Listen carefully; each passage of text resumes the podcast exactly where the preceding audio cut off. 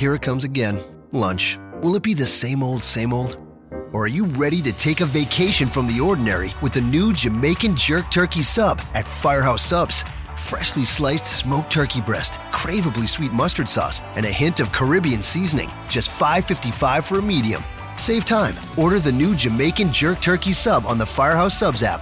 Firehouse Subs. Enjoy more subs. Save more lives. Participating locations. Limited time only, plus tax. Prices may vary for delivery.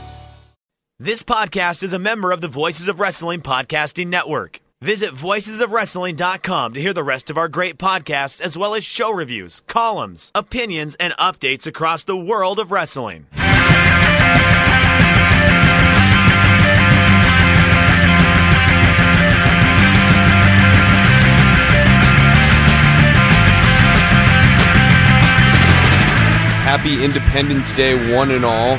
Joining me this week to discuss the T N A Impact that aired on July third is none other than Brian. Welcome back to the show, Brian.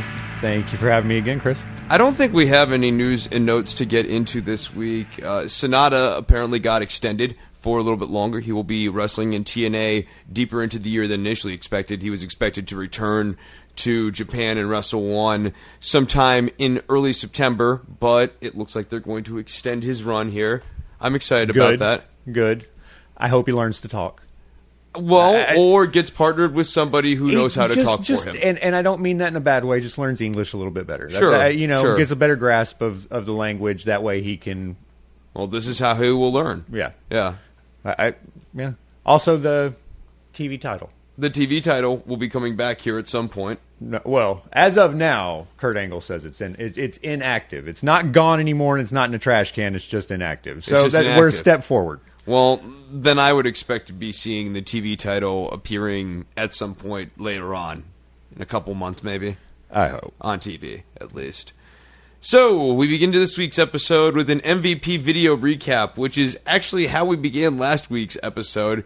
M V P said, "This is our yard." We just kind of update the M V P story, which is that Bobby Lashley, under the management of M V P, has become the world champion, has defeated Eric Young, and appears fairly unstoppable at this point. We then get Kurt Angle. He comes out and stands in the ring and says, "Tomorrow is Independence Day" to a Bethlehem, Pennsylvania crowd sometime in the middle of June. A little bit confusing. He says that he's got some great matches tonight, but first he needs to bring out Earl Hebner. Earl Hebner comes out, he's wearing his civilian stripes, which are horizontal, but Kurt Angle says, "No, sir, you are going to put back on the vertical stripes because you are reinstated as referee." Kurt Angle then pulls out his cheat sheet and, brandishing his cheat sheet with the matches on it, says that he has some fantastic matches tonight and proceeds to list them off. He actually said, the, the funny thing he said right there, uh, he... He goes to start announcing the matches, and he was like, uh, yeah, I wrote these down because I had a really tough day today.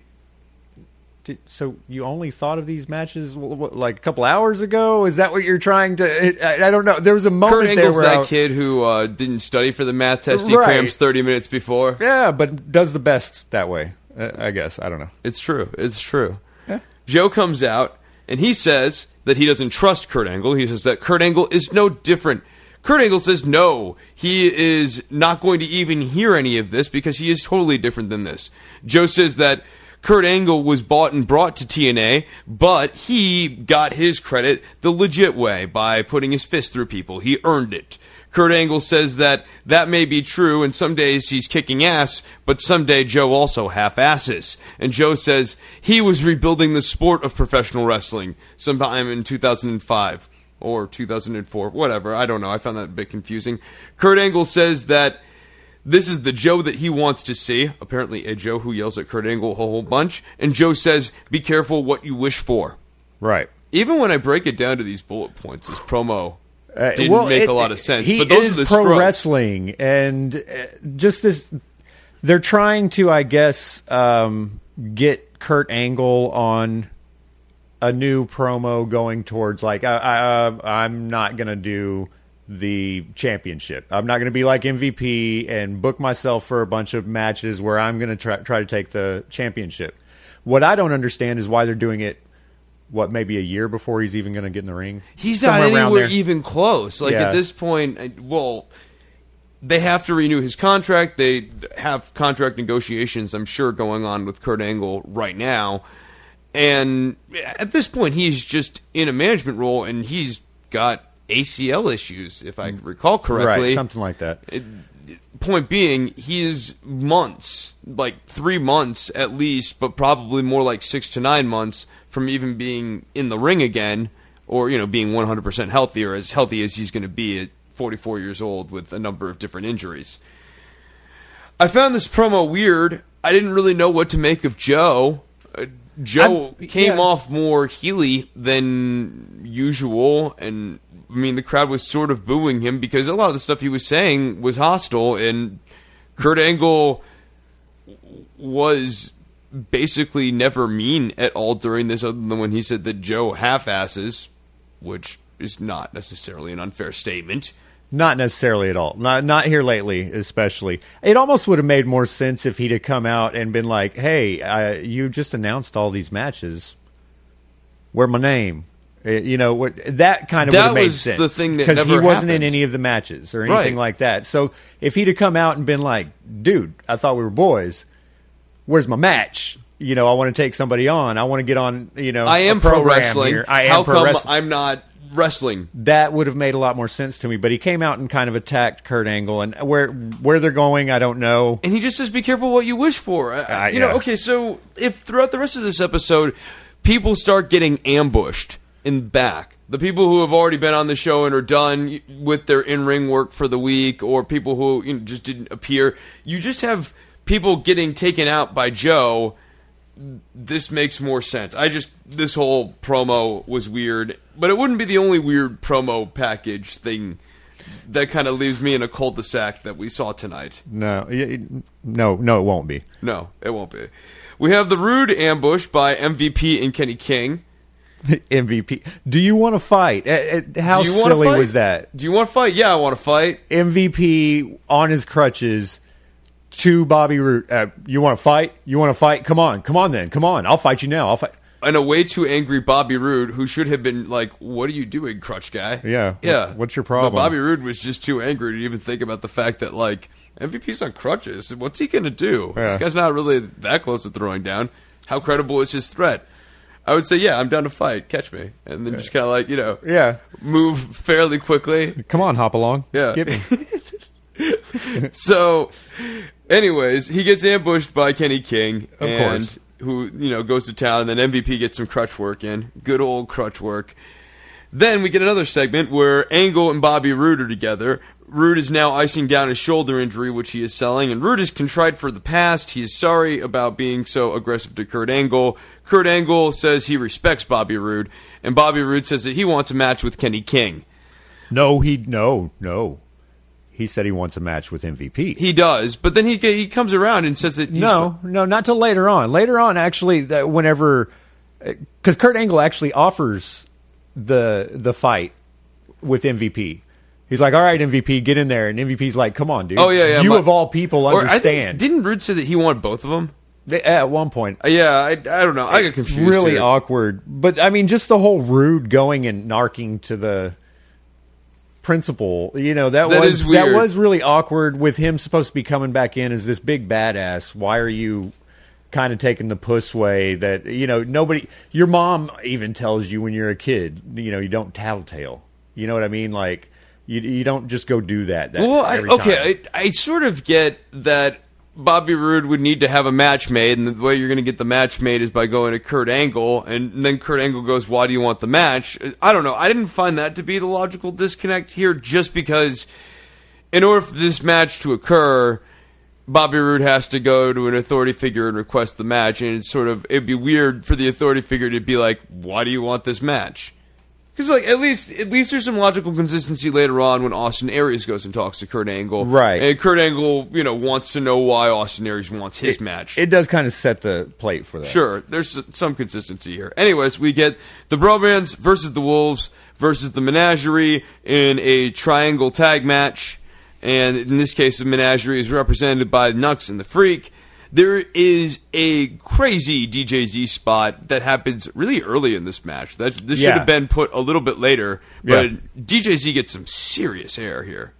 I, it's got to be uh, how how high is just the ring? Uh, I want to say about three and a half feet. I don't know. Just to the yeah, apron, I, I don't somewhere know. around three and a half feet, if I had to guess, because it's about hip mm-hmm. height for these yeah, guys. Yeah, it could be four feet, maybe. Um, and then up, and then you got to think Nux and the Freak are about over six feet, mm-hmm. so that's about ten feet right there. Yeah. And then they throw him up a good three. What would you say? What He's three, four feet over their heads? About so, three feet. or Yeah, so. I would say that like that's like thirteen feet. Yeah, that's my math on that. That's thirteen feet. That's crazy, man. It, uh, it yeah. was a crazy spot, was, really crazy spot. The psychology though is kind of thin in this match. There is a cool little spine buster backstabber by the Bro Mans, who are in this case D J Z and Jesse Goddard's. They have a nice hold with Freak at yeah. the beginning. Uh, yeah, he does the suspending of one of the wolves, and the other wolf comes in, and then they kind of get double suplexed. That looked all right. I was more impressed with just holding him, and then whenever the other wolf came in for a minute, uh, I think it was Davey came in, uh, and he kicks him like two or three times before he even drops the guy. That was impressive. It, that adds to the mystique of Freak. Also, Freak's got a new mask. Yeah, like he that. has several masks. yeah, yeah, apparently he's As got, we find out he, later. You might, you might say he has a mask menagerie. Yeah. Uh, see what uh, I did there? See what I did there? A virtual corn- cornucopia. So, so here's my note. T N A... more is more. Give me just ten to fifteen minute matches with the Wolves versus one of these teams, albeit the Menagerie represented by, let's say, the Freak and Crazy Steve, where Crazy Steve takes a pin from one of the Wolves, or you have the Bro Mans have a match against the Wolves. I would rather just see a legit tag match, because these three-way tag matches are weird, because there's one team who's always just sort of standing outside. And the question gets begged, why are they, like, why would a team tag the neutral team? Yeah, and I've Why had, wouldn't you just tag your partner? And they call it a triple threat match in the beginning. That's what Kurt Angle, Kurt Angle announces it as. So if it's a triple threat match, there's really only two threats in the ring at any given time. And then another... It would make a lot more sense if you had three guys in the ring, and yeah. they're having a triple threat match in which you can tag out. Yeah, and and they've done this match, like we were saying earlier, we had talked about earlier, uh, there's maybe three of these matches within the last two months, they and the, and they're never explained very well. You don't get Taz kind of telling you, well, this is what happens in these kind of type of matches. You have to try to keep that other guy out, you know, because... Was this a title this, match? I don't, I don't know. I... I I, I mean, the Wolves Taz win. Ne- the Wolves win. Well, the Wolves so win, right? It doesn't yeah, matter. No, but, but Taz never mentioned anything like, you know, the Wolves can lose this match without ever getting pinned, right? So, which they wouldn't have, because virtually all the work is done by the Wolves, Bro Mans and Wolves. The Menagerie are definitely the team looking from the outside in the whole time. Just a weird match. I did not like this match. Yeah, I did like the little Menagerie touch with the uh, guys out on the stilts. Yes, in the, the red, white, and blue. People, you pointed that you, out. That you know, was if neat. You're going to have the people on the stilts, you might as well have them dress up like Uncle Sam yeah, for the Fourth really of July. Yeah, really sell edition. To this audience that it's the Fourth of July. Let them know it's the Fourth of freaking July. And There's put a, Rebel in a bikini. Yeah, uh, that patriotic a red, white, bikini, and blue bikini. Yeah, and later Brittany as well. Thank you. Yeah. So. Moving on, we get Roode in the back with Angle, and they are at M V P and Kenny King's locker room. Right, yeah, this is where that happened. Yes. And they're going to have a match. M V P says, hey, man, my knee isn't working well. You understand, Kurt Angle, you got a bad knee. And Kurt Angle, I guess, is just okay with this. And so Kenny King says, I'll have a match with you, and we can fight in regular clothes. And so Kurt Angle makes a regular clothes stipulation match. Wherein or street match, street fight. Street they're fight. dressing in, the, they're fighting in their street clothes. Yeah, that's that's what it was. Kenny King's the street that Kenny King walks on is a funny street, I guess. And Bobby Roode's street is a street wherein you don't wear a shirt. So, two different types of streets. That's what I'm trying to say here.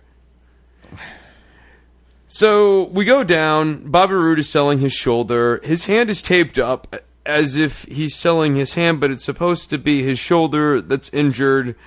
I don't have a lot of notes about this. This is a generic brawl thing. Here's for that like f- five minutes. Something that I did find odd. Um, it, they didn't use an announcer at all. Uh, Bobby Roode comes in first. No announcer, no nothing.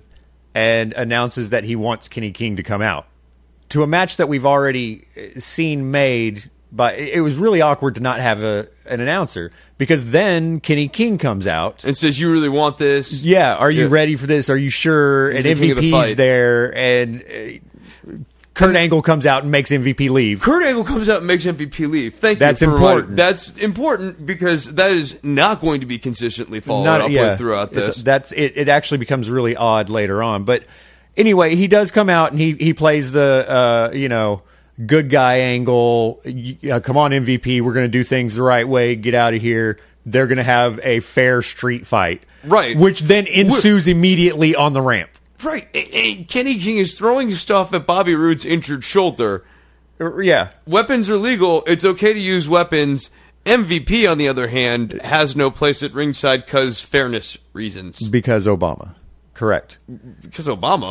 Yes, that's the that's the reason for all things. You're, you and you're always bringing these conspiracies. I'm then, sorry. I'm sorry. Wrong uh, show. You know, wrong show. Wrong show. It's all right. It's all right. But this thing goes on. It's a lot of brawling on the outside. Tanae and Taz seem to forget that this is not a match yet, and I don't think anybody. I forgot as well, because nobody I, really identified the rules. I understand the rules of this. I understand that the rules are that they had to come down wearing the clothes that they were wearing, and that they had to have a quote-unquote street fight, however that's defined. I'm not...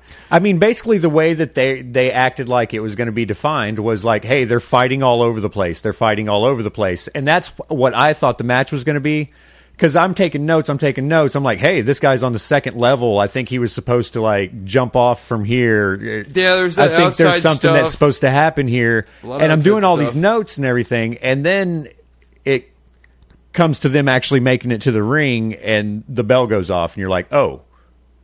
The, the match, match doesn't starts. start until they're both in the ring. Yeah. It's which is something that T N A does sometimes. It's not completely inconsistent with the product overall. Yeah. It's just confusing, and the best way I could describe a street fight rules, as at least as I understand them from seeing them presented, it is a hardcore match. However, it is not a false count anywhere match. It is falls have to happen in the ring. So, something to that effect, so right. You, but there's no disqualification because it's a hardcore match, which begs the question, why can't, you know, M V P or Bobby Lashley come out and interfere? But. So... A bigger note for me in this match is that Kenny King really should have won this match. Yes, Kurt Angle sent away M V P, but what should have happened to show that M V P is pulling these strings and he is smarter than Kurt Angle is that Bobby Lashley comes out, makes the save. Additionally, Kenny King needs wins. Kenny At least King, one. He hasn't won a single match yet, and you could have had him go over Bobby Roode clean, selling the shoulder injury. Right, and saying the, that, the like, shoulder injury that is not an injury. That is that Bobby Roode just sort of effortlessly overcomes. Right, well, yeah, This it's not a reported injury. I, I looked around on the net and everything. It's not like a real no, reported no, no, injury. No, no, no, this is just not, some faked injury no, for the match and everything. Yeah, so that's yeah, fine. Course, I don't... So. Why not go ahead and use that to your advantage and say that Kenny King wins, blah, blah, blah. And he comes really close. He Well, we see the Again, Kenny King finisher that we have yet to see. The Schminisher. Yeah, yeah. I, I don't know. I, yeah. Whatever Kenny it might Kinisher, be. Uh, yeah, I don't know. It looks like it's going to be an F five to me. It could I'm be still an F five. Stuck on that. I still think that's where it's going, but I don't know. Uh, yeah, I have no I have no way. It could be finish off like in a D D T. I have yet to see this finisher, so I have no way of really... telling. Yeah. Maybe there's an episode of Explosion where he wrestles someone like Tigre Uno or something. I've seen see. quite a few. I haven't seen... Well, yeah, I, maybe missed the from last back few weeks. Ways. I, I, don't, I know. don't know. I'm opining out loud here. So, let me see if I've got any other notes. There's a J T G sign in the crowd. I wonder if we're going to get Crime Time later in the year in T N A, because they can actually use the name Crime Time. They just don't... They can't use the Y, and why would they? They just go with Crime Time. Yeah. And... Simplify. Totally work over in T N A. And T N A needs a tag team. Yeah. I mean, what you know, it was a, it was a decent match, I guess. Uh, it wasn't wrestling. It was a bunch of brawling all over the place. And then I try my finisher. I don't hit it. You yeah, hit, you hit yeah, your and then finisher. Bobby done. Roode hits the Roode Bomb, which yeah. is not even a power bomb like maneuver. It's actually like a Death Valley Driver. Yeah, something like that. Like the Death Valley, it goes from a fireman's carry position and finishes in a neck breaker. That's not qu- it's like damn close to a Death Valley driver. All right. Anyways, E C three backstage, he's cutting a promo saying how he's never going to get bothered. I just have that E C three is very much in a chill mood because he was very chill. Yeah, he seemed... And he handles these little promos and stuff. He handles the... Uh, he's so good at what he does. No, no, he does everything. It, it's really funny watching him. Just He's very, very solid. They're yeah. still getting around it. I, I mean, he, I'm not going to... I'm never going to go through a table. My mom or my uh, my aunt's never going to go through a table. And they say it once so many, again. Once so again. many times. It's yeah. eventually going to happen. But it, it it's going to be a cool payoff when it happens. Yeah, it'll be fun. Afterwards, um, Roode is selling his shoulder like in the match. Let me see. Why do I have that down there? I because guess Roode, he do, he goes he cuts backstage. Another promo, right? Yeah, he goes this backstage like three and Bobby cuts Roode another promos one. Back. Yeah. Bobby Roode is backstage a shitload in this episode. They're That's trying, why I have this written down. Yeah, they're really throwing him out there to talk as much as possible. Oh, and he wants to be Bobby Lashley and become the world champion. So he's going to be in the hunt for Bobby Lashley. And Austin Aries is going to go meet with Kurt Angle. This whole little segment's just to set up that there are a lot of people who want a shot at Bobby Lashley. Yeah. And Bobby Lashley's going to get a shot at all of them eventually here. Right. Austin Aries comes, meets with Kurt Angle, explains to Kurt Angle for about a paragraph why he's totally awesome. He's really cool. He's really, really cool. And he's probably even cooler than Kurt Angle. Yeah. Which is totally Greatest how you want to ever. butter up someone. Mm. Yeah. Like, if I wanted something from my boss, I would go in there and be like, look, hey, you know I'm cool. You know that I'm, like, even probably cooler than you. Can I have something? So you should probably give me something. Because, like, you might want to give yourself something. But, like, think about it. If I'm really cool... Shouldn't I have something? Before you get something, oh, shouldn't yeah. I have you it? You can't even get something right now because you're hurt, so I should get something. The funny thing to me is, um, can we give Kurt Angle a, uh, an office, a, a desk? Yeah, Kurt Angle he's sitting on a road around. box. He, that's, that's, he's sitting on a road case in the back. That's all it is. And they just kind of have this little meeting, this little powwow back there. No, in the middle of nothing, no office. No, I, I don't know. Let's give him a desk. It'd be neat. He just wanders around backstage. Yeah, he's a he's, he's a, a very pe- active manager. He very is very active manager, as we'll see. So, anyways, Austin Aries wants a shot at Sonata next week because he's never gotten his rematch for the X Division title. And oh, by the way, at this point, we, the T N A viewing audience, have never seen Austin Aries lose the title to Sonata because that was over in Japan, and the only thing that's been available is Wrestle one's broadcast of that match. Right. So unless you went out and hunted it down on your own, you, you didn't find it on Spike T V. No, they show pictures on Spike T V. Right, but you didn't. You didn't see it. No, you didn't. So see it. Well, I mean, that'll be cool because uh, they, they've apparently recut that Wrestle one show with their own commentary. I can only assume because the Wrestle one sh- show has been available, but. That's with the Japanese commentary, and I'm assuming that they have edited down heavily what the Wrestle one thing was because, like, there's a lot of um, there's a lot of pre-show stuff and pre-show interviews, and I don't think there'd be any way for them like subtitle it. They want to get these things down to three hours generally, right? Those uh, one night only things. All right, where are we? Well, this is uh, Brittany. Brittany. Brittany's about oh, to wait, go wait, in the yeah. ring. Austin Aries wants to get the X Division oh, yeah. title because he wants to use option C. And right. that's that's his whole path to getting at Bobby Lashley. Right. So we now get Brittany and Madison. They're in the ring. Brittany calls out Madison, says she wants to talk to Madison. Madison says that things have gone way beyond out of control.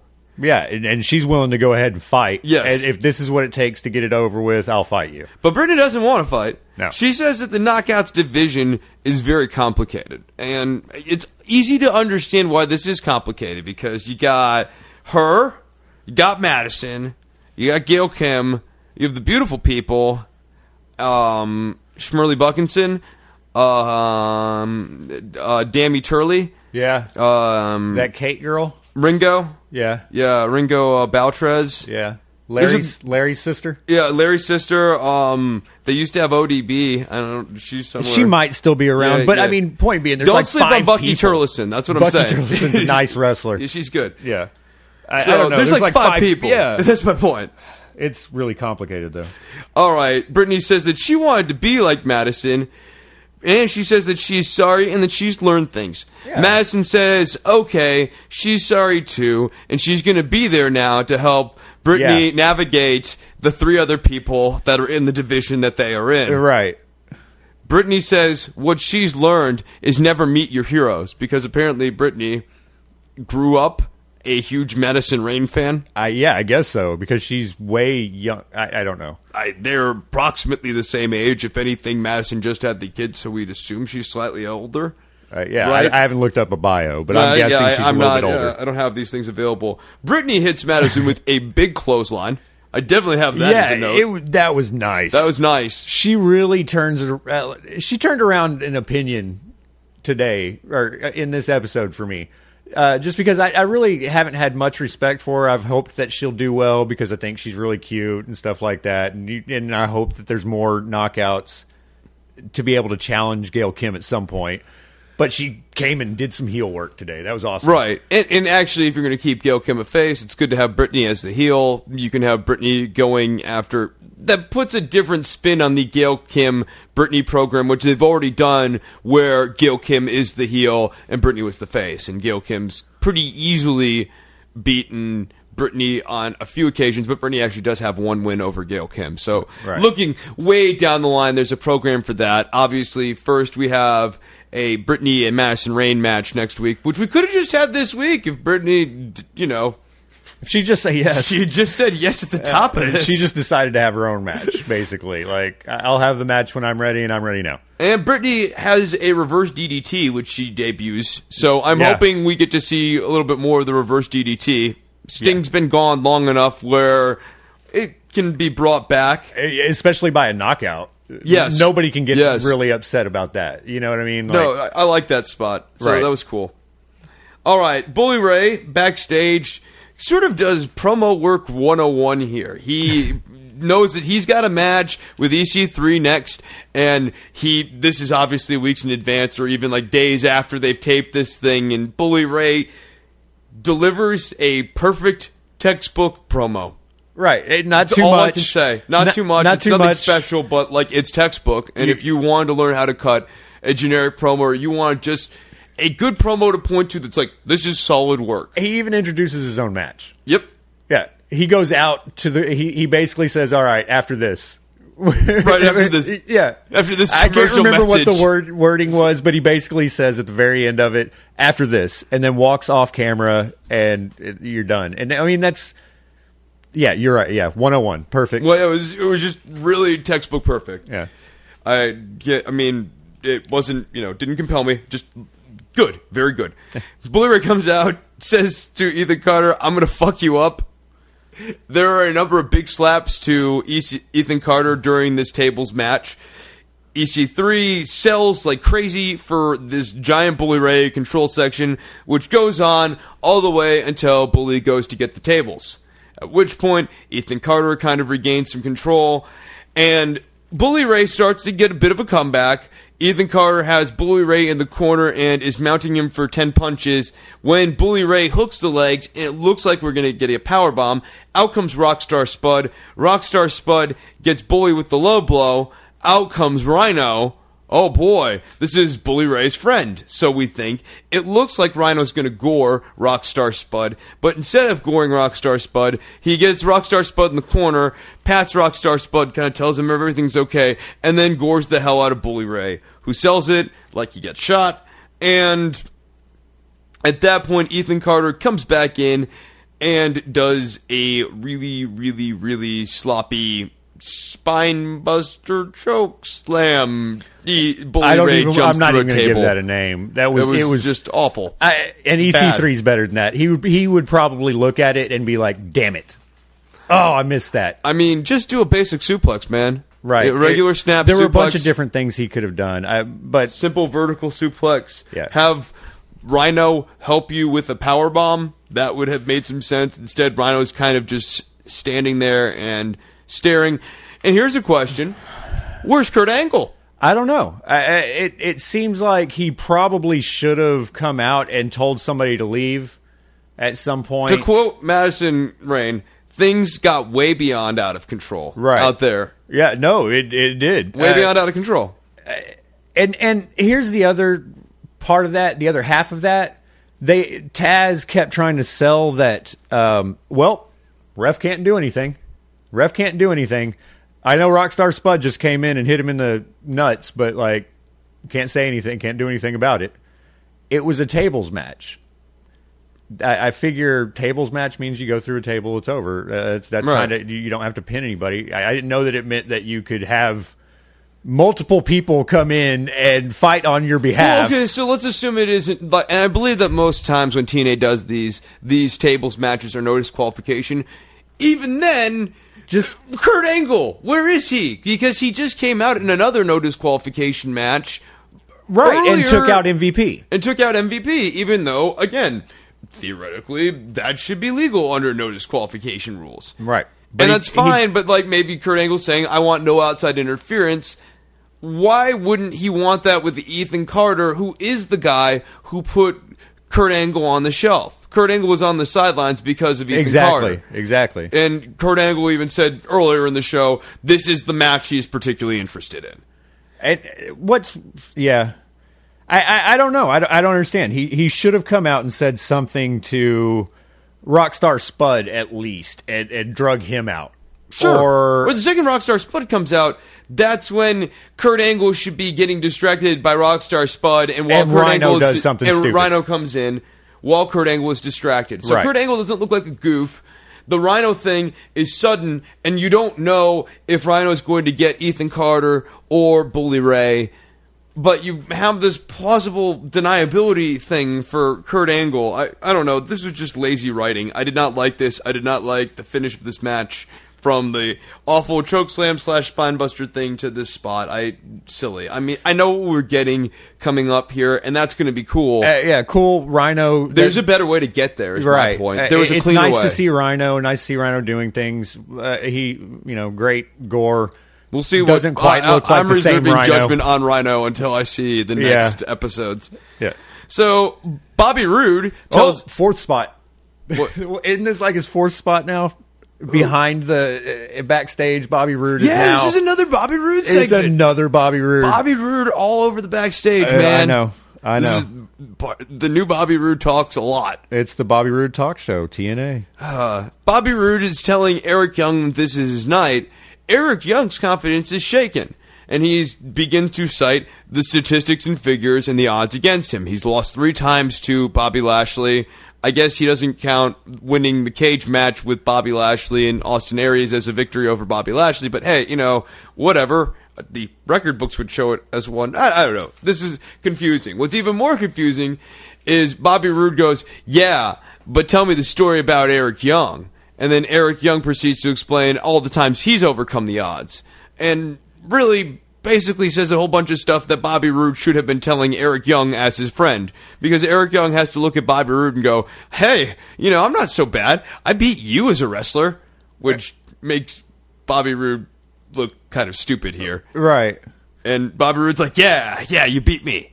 And anyways, Eric Young's confidence miraculously comes back from a pep talk he gives himself. Bobby Roode says he is going to be down ringside to make sure there's no shenanigans from M V P. Yeah. He's going to make sure. He's going to make sure. Because they don't have a director of operations. There's not a guy that, uh, who could guarantee a clean match. Yeah. Bobby Roode's going to have to do it himself. Justice is broken down in the, across the land. All right, we get a Rhino segment. Rhino says that he's going to do whatever stuff he wants to do because he wants to do it, and no one's going to tell him otherwise. And that's the end of that and promo. And that's it. That's that, it. I mean, that's it. Sometimes he just does stuff, man. Yeah, I do what I want. I do what I want. When I'm I Rhino. Want uh, that's, I'm, a, yeah. I'm a Rhino. That's what Rhinos do. You whatever go. They want. You go, bro. You run into things. We get a Sam Shaw recap that I actually thought was pretty good. The video editing and everything is neat. Suggests that there is still dark undertones bubbling underneath Sam Shaw despite the new reformed Sam Shaw. And then we get that contrasted with this backstage segment, which I didn't like. However, I think it serves the purpose of leaving us, the viewer, confused as to whether Sam Shaw's got his demons under control or does not have his demons under control and is going to double-cross Gunner. Right. Uh, and he kind of... I, I mean, it, it's definitely supposed to make you. Uh, what is Shaw okay? Is he? It's supposed to make you guess on him. the The thing is, it is. I don't know exactly where they're leading with it. Are is, are they going to be a tag team now? Is, oh, surely. I, I'm, I'm guessing we're at least going to get some Gunner and Sam Shaw tag team. Part of his that, rehabilitation in the ring has to be being supervised by Gunner, right? But then, okay. so, but they introduced Anderson back into the fray on this, and they're like, okay. Anderson's like, oh, I don't like it. This doesn't. I, I chased him off once. I don't. Uh, it took me forever to do it back then. I don't want to deal with this creepy bastard well, okay, so, again. Like, this so, whole thing is weird. I, I mean, this whole storyline really. Ha- you have to kind of tune out the fact that this is completely not the way any sort of psychiatric rehabilitation would be done for someone who has had like a disconnect from society. Like yeah, Bo uh, Bergdahl this right. week, you know, he is going through slow rehabilitation and is just now getting to go like grocery stores and video stores and small supervised things off the base, slowly transitioning back to civilian life. Yeah, he Whereas, hasn't been released to Hillbilly Jim. This would be like if you released Bo Bergdahl back to the Taliban and like and brought him back to Afghanistan for active duty again. Yeah, the, I don't. Sam Shaw had his break from society and reality and from social norms in T N A, and I don't know any psychiatric board that would ever advise going back to a job site wherein this happened. Right, if you had a mental breakdown playing baseball. They probably wouldn't have you go back to playing baseball unless you had a really big contract that you had to finish honoring. But y- you get what I'm saying. No, it, yeah, no, no, no, I understand. This is the but... last place. This would be the place years later that he would come back to, where he'd be like, you know, it's been five years since I had my mental break, and I think I'm finally ready to step back into the ring. Not part of the healing process is going to be getting into that ring and just getting back on that horse again. Well, you know, you gotta you gotta challenge your fears, man. You gotta get in there and and just take it on and. I don't know. I, I mean, I, I'm just more concerned with... I, I actually kind of like the weirdness of the stories and everything like that with the Sam Shaw character. I, I don't... I uh, the the stuff that they're doing to try to heat it up before he gets back in the ring, I, I don't have a problem with that. I'm just kind of wondering where they're going to go. You I know? thought... I, my other problem with this particular backstage segment is I thought they just tried to cover way too much ground too quickly. Yeah, this definitely. Should have been, at minimum... two different segments. Well, they I, didn't have them in the last two shows. No, therefore... I know, but like, okay, so I'll, I'll try to, I'm going to do the recap here and try to figure out where I would put the breaks. So, we're backstage. Gunner is talking to Sam Shaw. He's like, does it feel good to get back in? And Sam Shaw goes, it feels weird now.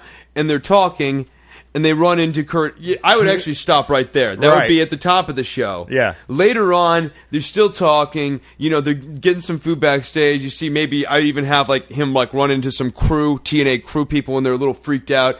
And Sam Shaw's like just saying, I'm sorry, and trying to be contrite. And then they would bump into a freaked out Ken Anderson, who is freaked out to see Sam Shaw. And Gunner has to explain to Ken Anderson, hey man, you know all my war stories, including the one about my buddy who had his leg blown off in the war and then went to a psychiatric ward, but people gave him a chance to come back. So, like, let's talk about how Sam Shaw and a military veteran who got injured in a war is not an apples-to-apples comparison. Well, it's not. It's not at all. And what this really was, was like, you know how sometimes you go and you see, I remember like going to see my grandpa a long time ago, and like I would go in and I would say something about something that was going on with me, and I'd get some story about something that had absolutely nothing this to do. It's just like the Great Depression. Right. You would put on boxes on your shoes. Yeah, and this is what it sounds like to me, because Mister Anderson comes in and he's like, hey, I don't like this dude, and chased him off. Let's not have him around anymore. He's a creepy bastard. He's a creepy bastard. Hey, wait a second. My friend lost his leg, dude. Wait a second. You know that I have told you that my friend my, lost his leg yeah, my and went lost crazy, his leg. And people gave him a chance. Right. So... you should probably give, you know, Sam Shaw a chance. Oh, yeah. If He's... anything, it would make more sense if Gunner tapped into the fact that he had kind of broken away, and he has the P T S D, because we've talked about that right. on the show before. That would make a little bit more sense. It would be a much stronger argument than mentioning some unnamed third party uh, who we're never going to see on camera, who may or may not have had success in his rehabilitation into society. Uh, no, he died. Did he die? Yeah, he oh, said shit. His friend that died and lost oh. his leg. Died and lost his leg. Yeah, but people gave him a chance to you, get back into society before he, before he died. I, I see. I don't. I don't know. Uh, suicide rates are Who really knows? high but, off of things like that. And, and the fun, and then after that, I, I guess Mister Anderson kind of like forces the issue. Is like, hey, we're going to go talk to Christy Hemme now, right? And, and we're going to force this. And yeah. what's weird is the shift. So this should be a cut right here. Ken Anderson says that's fine. Then there's someone I want to see you talk to. Cut. So now we have two cuts. This should be at least two segments. Then we get to the third one where Ken Anderson brings Sam Shaw and Gunner to Christy Hemme. This should be its own segment. But what's weird about this is Ken Anderson has had this complete sea change, and he's even kind of come around on Sam Shaw. Yeah, he said. What does he say? Um, Sam says he's different now. I actually don't have the oh, words. And Anderson. He escorts him into the into in there to talk to Christy Hemme, and then he's like, "Hey, I know, I know, I know, I know you're freaking out because Sam Shaw's here. Just trust me. Hear him trust out. Gunner. Trust, yeah, trust me. Gunner. Trust, trust Gunner. Gunner. Trust Gunner. Weird. And that it's just really weird. He does kind of have this weird change all of a sudden, and then they get the, uh, you know, the logic is weird. But beyond all of this, Christy Hemme probably needs some psychiatric help after being stalked by Sam Shaw. And, like, how fucking patently irresponsible is it to reintroduce this aggressor, this male aggressor, only in the world of T N A? Yeah. Well, or just in the world of wrestling. I was gonna, I'm not letting W W E, who throws people in shit puddles, uh, yeah, on their way out the door. Yeah, let's not let them off the hook there. That stuff smells disgusting. Anyways. Yeah, well. All right, so... They get the apology. Sam Shaw offers a seemingly contrite and earnest apology. Anderson and Christy don't know how to feel about the scenario. Well, and and awkwardly, like, Sam Shaw just gives the apology. He does the apology, which sounds pretty sincere, pretty sincere and everything, but then it's just an immediate walk away. Yep. No, you know, he does that, which keeps you guessing. It's yeah, the, cool, keeps, thanks. And he keeps a stone face going Sam out. Sam Shaw might have done a better job than anybody else in this whole promo. That is so totally true. The person who actually makes as much as this works, and I would not say it totally works, as, as much as this works, it works because Sam Shaw is very kind of consistent in his presentation of the character. Right. He, he's the Sam Shaw character awkward. is presented very... awkward and is the most plausible actually out of everyone. Yeah. yeah. During that situation it was. Yeah. Uh, is, it's just weird. It was a, it was yeah, just really weird, weird spot. Um a lot of bad things about it, man. Uh, and there was no Roode. There's no Bobby Roode. No, yeah, no yeah. Bobby Roode. Bobby, maybe maybe should we should have had some Bobby Roode. And Bobby Roode's like, "That guy? Well, I was suspended. That guy was a madman." Because Bobby Roode seems to kind of always be one notch Yeah. more up than he needs he, to be. He is always on that level. He's always on that edge. Nux is backstage with the Menagerie, and Nux says that the creditors keep calling and that they need money and that the Freak doing flexing is not going to help. And you know what? Nux really should get on the Freak. Where's all where are all these masks coming from? Because the Freak keeps having new masks. I know. They cost money. They've got to cost money. Yeah. And they're not winning matches, so that is putting them in the red as far as I can tell. Right. He... tries to reason with Crazy Steve. Crazy Steve's crazy, though. Reason reason doesn't really apply. Right. And, and yeah. And, and they've got a lot of work to do. I, I don't know. It was just a... I don't know where we're going I, coming out of hope, this. Maybe the, maybe a creditor will show up at some point, and it's like this big, huge... I, I don't know. I, I have no and idea. And Rebel inserts the word hell into her statement. Like, it's just weird. It'd be like... And they, sh- we sure, or actually, let me try it again. We sure as hell do. Yeah. We like, need- it could have just been, we sure do. Yeah. Instead, but she adds in as hell. And it didn't. It was to- an awkward one. It, it, was just awkward. It didn't flow well off her tongue. That's not yeah, the that's way all. someone would say that, and it's certainly not something that she is used to saying. Yeah. They, yeah. Uh, uh, I don't know. Strange little spot. That, there's, said, yeah. there's a lot of masks Uh, that's the weirdest thing that I took from the entire the Freak spot. Has a lot of masks, man. Uh, it's uh, honestly, he's got a. I like mask. This mask though. I he's like got, this weird this is gray the one, insecty mask. Yeah, and, and the other one's more of like the Executioner, like metal, yeah, metal knight sort of mask. Yeah, red and black and kind of yeah, weird looking. I, yeah.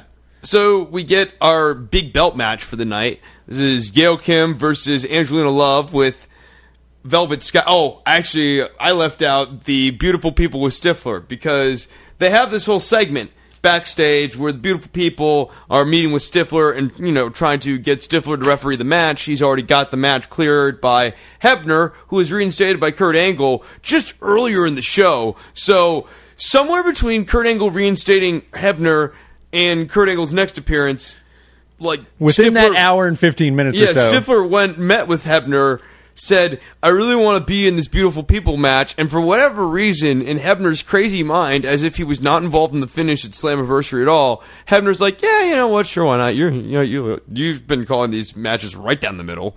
So Kurt Angle, after this whole Stifler thing, wherein Stifler tells the Beautiful People that he is going to be refereeing their match, Kurt Angle finds Stifler and tells Stifler, hey, guess what? You're not refereeing the match. I got a different ref for the match. Yeah, they're making you look like an idiot, dude. You can't, You're you can't making, do this They're anymore. Making you look so stupid. Yeah.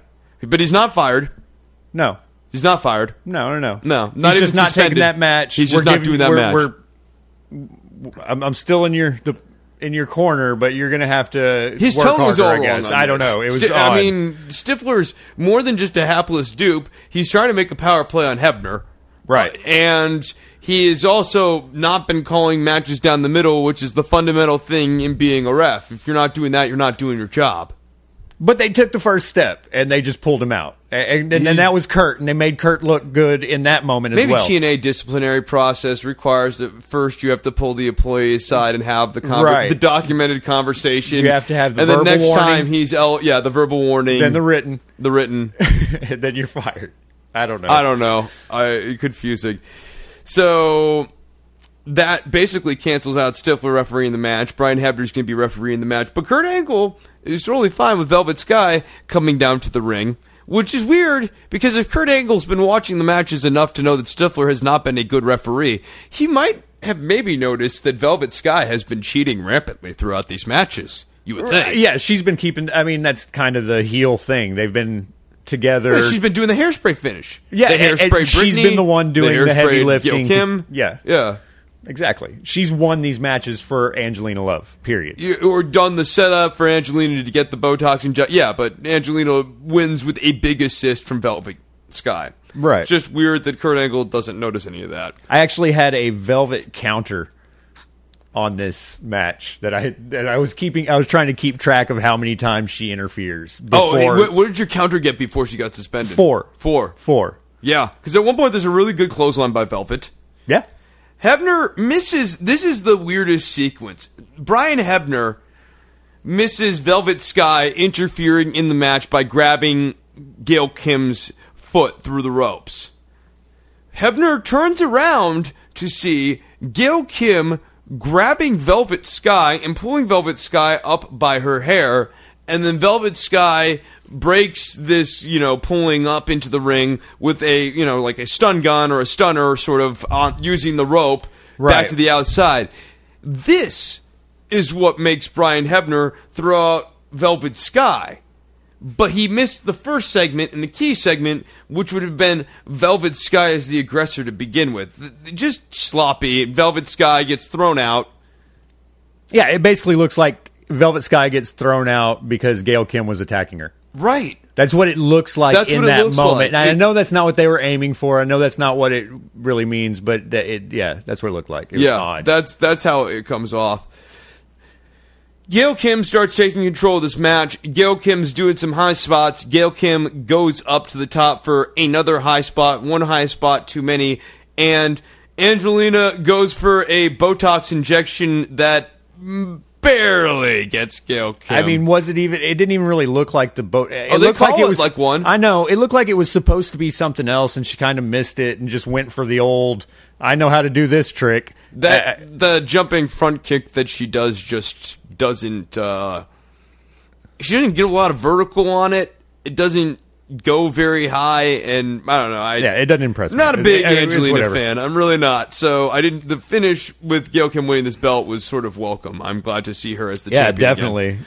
But first, Gail Kim spills outside, and they are showing this like it's a giant bomb. And theoretically, it should be, because it is someone getting hit with a finisher that is sending them from the top ropes to the outside. Right. So they call this spot appropriately. I don't have a problem with that.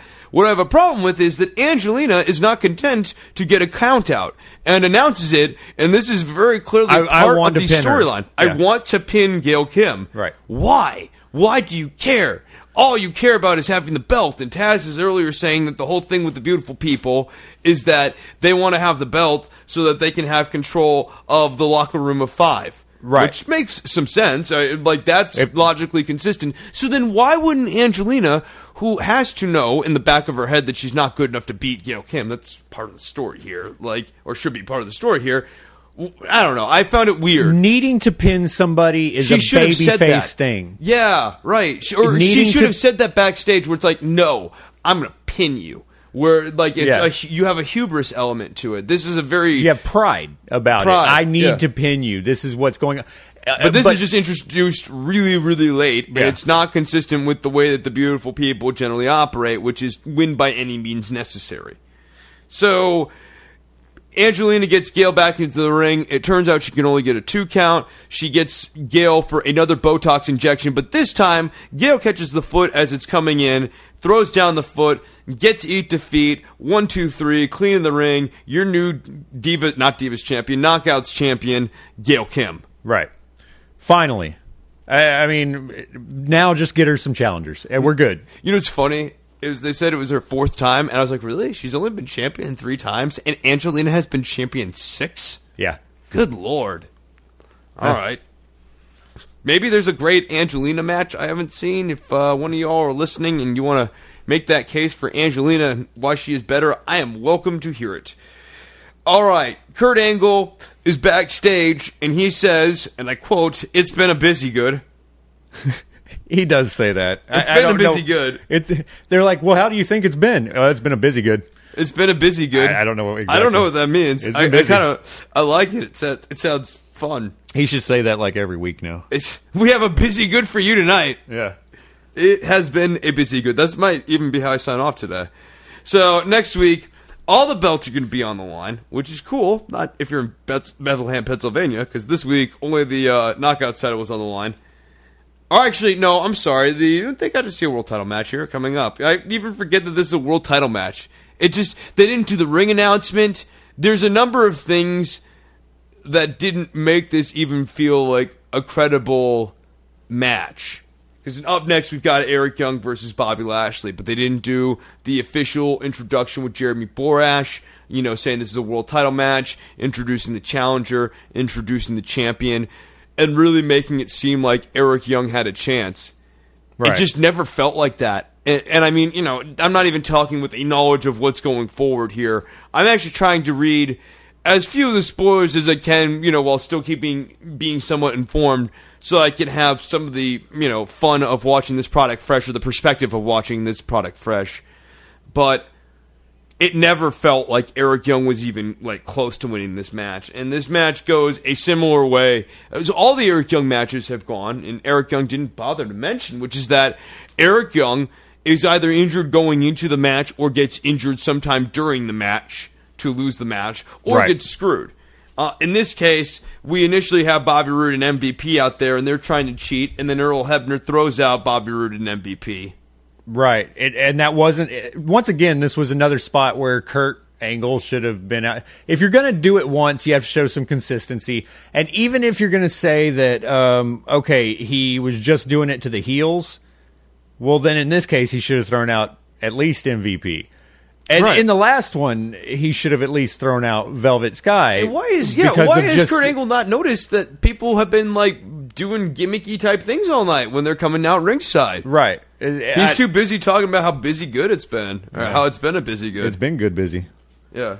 It's good to be busy, my friend. It's been busy, good busy. So this match starts off with Eric Young kind of in control. It's like sixty forty, mostly Eric Young. It looks like Eric Young's got the upper hand. And then Bobby Roode gets, or not Bobby Roode, Bobby Lashley hits Eric Young with a clubbing blow from to send Eric Young from the top ropes to the outside, where Eric Young sells a tweaking of the ankle or a rolling of the ankle or some sort of some sort of lower leg le- injury, like leg slash heel injury, like lower calf injury. And then I- we get Bobby Lashley. He goes outside. He is sweating hard, but he starts taking control. Does you know leg work? Lots of leg work. We get a horrible looking leg. Bobby Lashley leg hole thing. thing. What, what do you think was uh, honestly like? What do you think was going on there? I don't know. Like, is that like some sort of M M A move that I'm not familiar? Because it no, doesn't, it's it's not at all. Because le- like just leverage wise, it looks like Eric Young can turn left or turn wa- right and force Bobby Lashley to do something. Right, and, like, to have to make some sort of adjustment that would give Eric Young the positioning he needs to get to the ropes. And I was expecting Bobby Lashley to put on a half crab. Or some sort something of, to that effect. Some yeah, sort right. of decent, you know... He ends up just holding on to it and, and kind of lackadaisically. Doesn't really do a whole lot to it. And the odd Taz thing, is left trying to put over the fact that Bobby Lashley's an M M A guy, right? A submission specialist, and if he gets you in a heel. By the way, honest, I thought Taz did a pretty decent job from beginning to end on this week's episode. He did. He did yeah. a lot of like, and he was funny. He did some really funny like Fourth stuff, of July jokes here the and there. The Fourth of July and stuff jokes like were that. Good. There's a number. Taz was very funny. I enjoyed actually T N A and Taz very much on this show. In a uh, way, but the thing is. Uh, I've actually, I, after I watched this and everything, I actually started looking up some of the Bobby Lashley M M A matches because I hadn't watched them. I and I apologize for that. I don't know. I, just, I don't know M M A a ton of it. Doesn't do that much for um, me. Yeah. Evidently, he, I, I'm, the dude knows his stuff. Like he actually got in and submitted some guys. He's got a good record. He's never been submitted. Like the guy was pretty good. I watched a little bit of tape on him and stuff like that. Like he's. And that's why this is mind-boggling to me, because he wouldn't just hold the guy, knowing that he knows these clinches, these clutches, you know, all the different ways to like kind of grab somebody. And if he's got the foot, it, there's a lot more that he could have done with it. So there's got to be something that was going on there. There was something missed. Uh, somebody I, called yeah, it. I, I somebody called it wrong, or I, I don't know. Dude, Bobby, just turn it over to a half crab. That's where I yeah, thought at some we were point going. You should have just let I it go we then, or something. Just, Also, it does kind of boggle my mind that he is, quote, a submission specialist and doesn't have a better-looking submission at his disposal than yeah, this. Yeah, that really drives me nuts now, too. It's like he thought that, that E Y was going to get to the ropes. Yeah, I don't know. Uh, it was, it was confusing. So, anyways, E Y starts getting his hope spots. We get a bit of an E Y comeback, but E Y is still favoring the like leg, ankle region, and having issues walking around and putting some weight on that. So E Y is able to knock Bobby Lashley from the top ropes and get his elbow drop that he likes to f- try to finish off some matches with.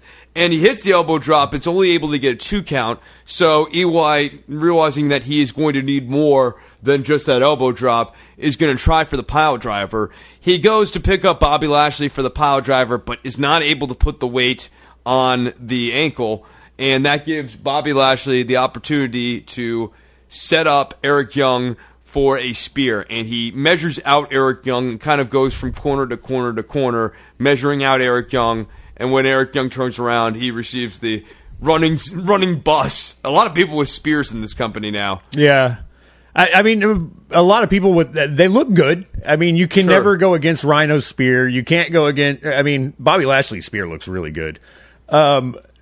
That hunting sequence, though, the camera like guys and everything, the whole everybody did a good job on that because they changed camera angles twice on it so that you could follow behind him, and it, they did a really good job of setting up that whole thing because he he just hit him with a decent little slam and then just measured him for a good what minute, maybe minute fifteen. I don't know. I wouldn't say this was a good match, but in terms of Bobby Lashley's matches and the matches that Bobby Lashley has had so far in this company, I thought that. He seems like he's more comfortable in this role. There seemed like there were moments where Bobby Lashley will probably be okay in this role. I, I the jury's still out. He could totally flop, and that wouldn't surprise me either. But I just saw little glimpses of a guy who was actually kind of in the character towards the end of this match. Yeah. And it, and I like that. It's it's interesting to just think about where the Lashley program will go through the summer here. Right, especially with all the nice little setups. The Aries setup, the uh, Roode possible setup, the, you know, all that neat stuff. There, if he just goes through and fights all of the big names, it's that's going to be a crazy... There's some good matches to be had. And, and you know the key thing? My counter this week, zero. That's the number of times Bobby Lashley talked. And he needs to keep not saying a damn word. Let M V P talk for him. Everything's going to be all right. Uh, yeah. It looks better and better in the ring, so yeah. It's coming together. It's not a bad episode. I'm looking forward to these New York tapings, and I look forward to talking about them with you and our first guest, hopefully here in the next two weeks. So, are there any final notes before we wrap the show? Uh, no, if we could have just had a little more Bobby Roode. Yeah, no, Bobby Roode probably could have done a backstage segment where he talked to Gail Kim and congratulated her on becoming Knockouts champion. At least. Something to that at, effect. I think that would have been really good. All right, so I think that's a wrap for the show. If you want to call and leave a voicemail, you can dial nine two zero, seven one zero zero, T N A, nine two zero, seven one zero zero, T N A, nine two zero, seven one zero zero, T N A. You can follow me on Twitter at C H R I S N O V E M B R I N O. You can email the show at talktodrnov at gmail dot com. You can... I think that's it. You follow Voices of Wrestling. Go to voices of wrestling dot com. Dylan Hales always puts out a great T N A Impact review, and we won't be doing one next week, but Dylan Hales certainly will be, and he'll be on this program at some point as well. And I want to thank the guys over at Voices of Wrestling for, you know, having us on the show. We love our, or having us on their website. We love being here. It's a lot of fun. Thank you all for listening, and until the next one, cheers.